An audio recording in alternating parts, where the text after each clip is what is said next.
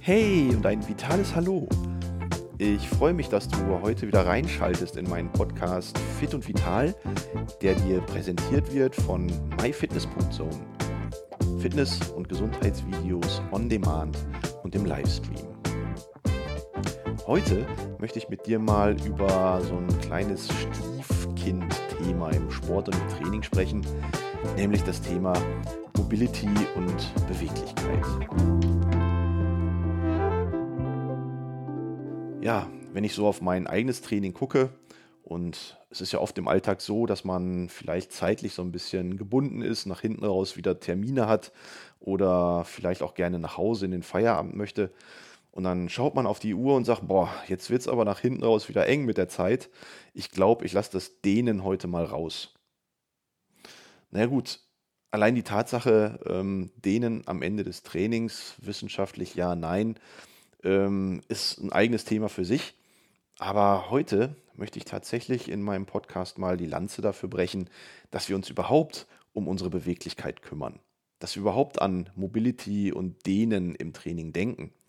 Denn tatsächlich geht es vielen so wie mir, die dann sagen, ach, denen ist doch eigentlich gar nicht so wichtig. Ich möchte lieber ein bisschen pumpen oder ich möchte lieber äh, mein Ausdauertraining durch Schwimmen, Radfahren und Laufen machen. Und denen kommt dann bei den wenigsten als regelmäßiger Bestandteil des Trainings vor. Und genau das ist eigentlich verkehrt.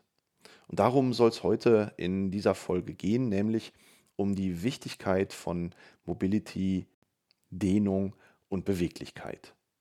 Dazu sollten wir am Anfang erstmal das Thema Beweglichkeit definieren und da haben wir im Prinzip zwei Komponenten. Da wäre zum ersten das Thema Gelenkigkeit, wo es um die passiven Strukturen des Körpers geht, nämlich um die knöchernen Zusammensetzungen des Gelenkes, was ja immer aus Gelenkkopf und Gelenkpfanne besteht, wo die Kapsel drum ist wo Sehnen und Bänder drum liegen und das Ganze anatomisch beschreiben.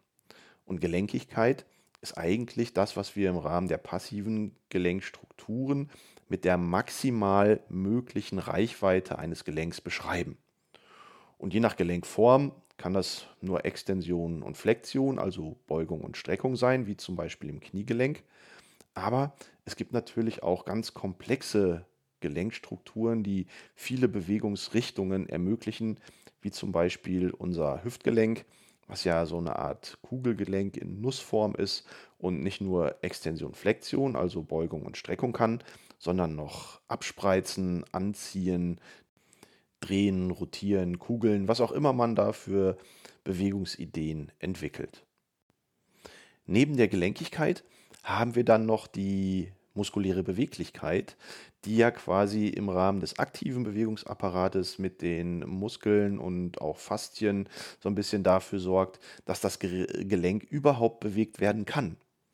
Und ähm, auch da haben wir limitierende Faktoren, äh, nämlich wie beweglich ist denn so eine Muskulatur? Wie weit kann ich sie denn auseinanderziehen? Wie weit kann ich sie denn dehnen? Ja? Und wie sind denn die faszialen Strukturen, die oberflächlich über den Muskeln liegen, äh, strukturell aufgestellt? Sind die schön ähm, durchsaftet? Sind die schön geschmeidig oder sind die irgendwie so ein bisschen verklumpt, verknotet und hindern vielleicht auf Basis dieser Eigenschaften gerade ähm, das Gelenk in seiner vollen Beweglichkeit zu nutzen? Und wenn wir beides zusammen, also Gelenkigkeit und muskuläre Beweglichkeit nehmen, dann sprechen wir in dem Gesamtzusammenhang von Mobility und von Beweglichkeit. Und wenn wir das trainieren wollen, dann sind wir letztendlich im Dehnen. Und trainingswissenschaftlich gibt es da mehrere Ansätze. Der Klassiker, den wir alle kennen, ist sicherlich das Thema Stretching. Ja, statisches Dehnen. Wir gehen mit unserem Körper, mit unseren Gelenken in irgendeine Position irgendwann merken wir, oh, das fängt aber an zu ziehen.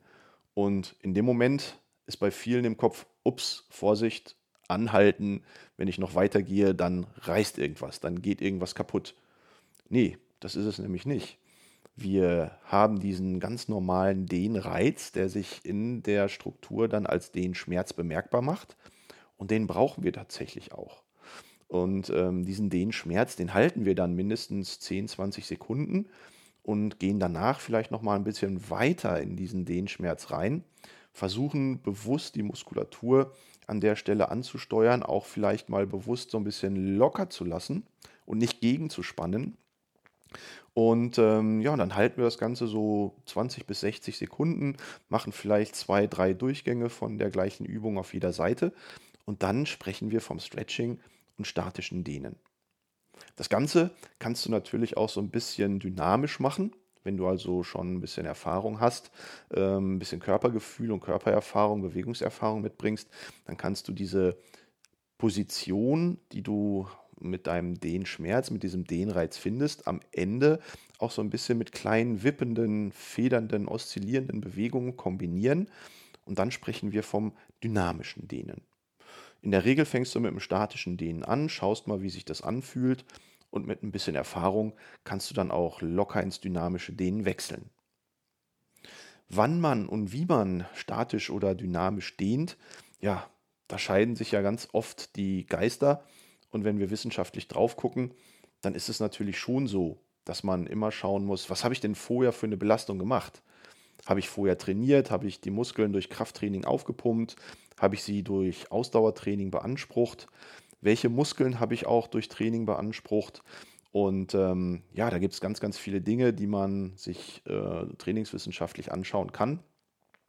Und wenn ich äh, jetzt einfach nur mal davon ausgehe, dass ich einen Muskel beansprucht habe durch Training, egal durch Kraft, durch Laufen, durch Schnelligkeit oder was auch immer, ähm, dann gibt es erstmal zwei Möglichkeiten.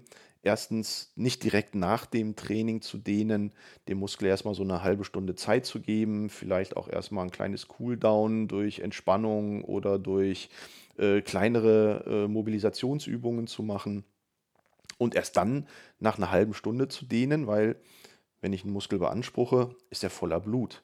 Und wenn ich dann diese Muskelfasern auseinanderziehe, dann kann dieses erhöhte Blutvolumen in der Muskelfaser dazu führen, dass wir durch die Dehnübung, durch das statische Dehnen insbesondere, kleine Verletzungen der Muskelfasern provoziere. Und Verletzungen, ja, die müssen vernarben. Das äh, äh, fördert Narbengewebe und Narbengewebe ist definitiv nicht so beweglich wie normales Muskelgewebe und ist dann tatsächlich eher kontraproduktiv. Da würde ich in den Fällen dann tatsächlich direkt nach dem Training eher zum dynamischen Dehnen übergehen, was dann auch so einen kleinen Pumpeffekt auf die Muskulatur hat und das Blutvolumen wieder zurück in den Kreislauf pumpt. Das aber nur mal so als kleiner Exkurs in die trainingswissenschaftliche Methodik des Dehnens. Wie bin ich jetzt da eigentlich drauf gekommen? Ach ja, das Thema, wann und wie dehne ich eigentlich? Also viele dehnen nach dem Sport, das ist sicherlich auch sinnvoll. Aber dann geht es darum, habe ich einen Muskel beansprucht, dann eher lieber dynamisch dehnen. Wenn ich aber Beine trainiert habe und den Rumpf dehnen möchte, dann kann ich durchaus auch nach dem Sport direkt in die statischen Übungen wechseln. Entscheidend ist aber, dass ich überhaupt dehne. Egal ob vor dem Sport, nach dem Sport. Ähm, wobei auch vor dem Sport müssen wir sicherlich nochmal drauf gucken, was mache ich denn anschließend? Wenn ich Krafttraining mache, dann sollte man vielleicht vor dem Training nicht unbedingt statisch dehnen, weil dann ziehen wir die Muskelfasern sehr stark in die Länge und dieser Zustand bleibt auch noch eine gewisse Zeit nach der Dehnübung aufrechterhalten, sodass danach äh, hohe Kraftwerte oder auch hohe Schnelligkeitswerte nicht erreicht werden können. Das ist für Mannschaftssportarten ganz wichtig, vor einem Wettkampf. Ähm, das ist aber auch für Krafttraining und Schnelligkeitstraining ähm, ganz, ganz wichtig. Also denen ist schon auch Trainingswissenschaft. Ne? Das will ich an der Stelle mal ganz klar sagen. Aber entscheidend ist, dass ich überhaupt dehne. Und wir wissen in der Sporttherapie und in der Prävention von Muskel-Skelettverletzungen, dass wir mittlerweile Mobility Training und Dehntraining sogar vor das Krafttraining setzen weil wir durch diese Form des Trainings überhaupt erstmal optimale Voraussetzungen schaffen, dass ein Gelenk seine volle Reichweite hat. Und nur wenn ein Gelenk seine volle Reichweite hat, dann kann es natürlich auch im Rahmen der Kraftentwicklung äh, das Optimale erreichen. Aber gerade auch bei Kniebeschwerden, Hüftbeschwerden, Rückenbeschwerden, ähm, die ja oft durch Fehlhaltungen oder Fehlbelastungen entstehen, ähm, haben wir mittlerweile positive Ergebnisse, wenn wir ja quasi das Dehntraining vor dem Krafttraining machen. Ähm, das Beispiel Sitzen. Ja, Sitzen ist das neue Rauchen, sagt man ja immer so schön. Und im Sitzen hast du quasi ein paar Muskelgruppen, die permanent so ein bisschen erhöhten Muskeltonus haben. Da haben wir den Hüftbeuger, der den Oberschenkel in die Waagerechte bringt. Da haben wir äh, die hintere Oberschenkelmuskulatur, die das Knie winkelt. Dann haben wir die Brustmuskulatur, die im Sitzen nach und nach die Schultern nach vorne zieht. Dann haben wir die Schulter-Nackenmuskulatur, ähm, die so ein bisschen angespannt ist, weil der Kopf immer irgendwie auf den Bildschirm guckt oder ähm, beim Autofahren halt nach vorne gehalten werden muss. Also es gibt einfach durch das Sitzen ein paar Muskelgruppen, die permanenten Muskeltonus haben. Und dadurch, dass wir ja mittlerweile achteinhalb Stunden im Durchschnitt am Tag sitzen, dann kannst du dir sicherlich vorstellen, wie hoch dieses Spannungsvolumen, dieser Tonus in der Muskulatur ist. Und ähm, dann muss man einfach am Ende des Tages oder zwischendurch besser sogar diese Muskeln einfach mal wieder in die Länge ziehen. Sich einfach mal hinstellen, langstrecken, auf die Zehenspitzen hoch, die Arme zur Decke, sich ganz, ganz lang machen und dadurch den Muskeltonus rausnehmen, die Muskeln wieder in die Ursprungslänge bringen. Denn auf Dauer ähm, ist das sicherlich nicht gesund. Und wir wissen mittlerweile, dass gerade Rückenbeschwerden dadurch entstehen, dass die hintere Oberschenkelmuskulatur, die Hüftbeugemuskulatur dauerhaft einen zu hohen Tonus hat. Und wenn wir diesen Tonus durch Dehnen rausnehmen, dann ähm, gehen relativ schnell auch die Beschwerden im unteren Rücken weg. Und gleiches gilt häufig für Kniebeschwerden, gilt auch für Hüftbeschwerden. Und da muss nicht immer strukturell direkt was kaputt sein, Oft habe ich bei meinen Kunden erlebt, wenn wir ein intensives, zielgerichtetes Dehnprogramm gemacht haben, ähm, dass dann sehr schnell Beschwerden auch in den Griff zu bekommen sind. Und das war ja jetzt erstmal nur der klassische Ansatz des äh, Mobility Trainings. Wir haben an dieser Stelle ja noch gar nicht über das Thema Faszien und Faszientraining und Fasziendehnen und was es für Möglichkeiten des Faszientrainings noch gibt gesprochen. Aber das werden wir sicherlich an einer anderen Stelle nachholen. Für heute soll es das gewesen sein. Ich hoffe, ich konnte dir einen kleinen Impuls geben, warum Dehnung und Mobility Training ganz, ganz wichtig ist. Und würde mich freuen, wenn ich dich motivieren konnte, einfach selber mal ein paar Dehnübungen auszuprobieren. Da gibt es ganz, ganz viele Dinge, auch im Internet. Und wenn du ein paar Übungen haben möchtest, dann schau doch einfach mal bei mir auf den sozialen Medien unter Kunert Gesundheit. Da findest du mich auf Instagram und Facebook. Und Bald kommt auch mein neues Buch heraus, Mobility Training, was ich dir sehr ans Herz legen möchte. Dein Christian Kuhn.